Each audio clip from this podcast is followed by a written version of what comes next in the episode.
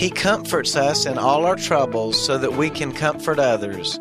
When they are troubled, we will be able to give the same comfort God has given us. 2 Corinthians 1 and verse 4. This is LaVoy Newton with an apple for today. I've had a number of troubles in my life, but each time problems come my way, I receive comfort from God. When that happens, it helps me to be able to relate to others that are going through similar troubles. If you're going through some tough times right now, I challenge you to let God comfort you today. Let me pray. God, there are many listening to my voice today that are dealing with troubles that seem too hard to handle. In the same way that you've helped me in the past, please help them. Now, receive the comfort of God in your life today. An Apple for Today is a daily word of encouragement by pastor and author LaVoy Newton.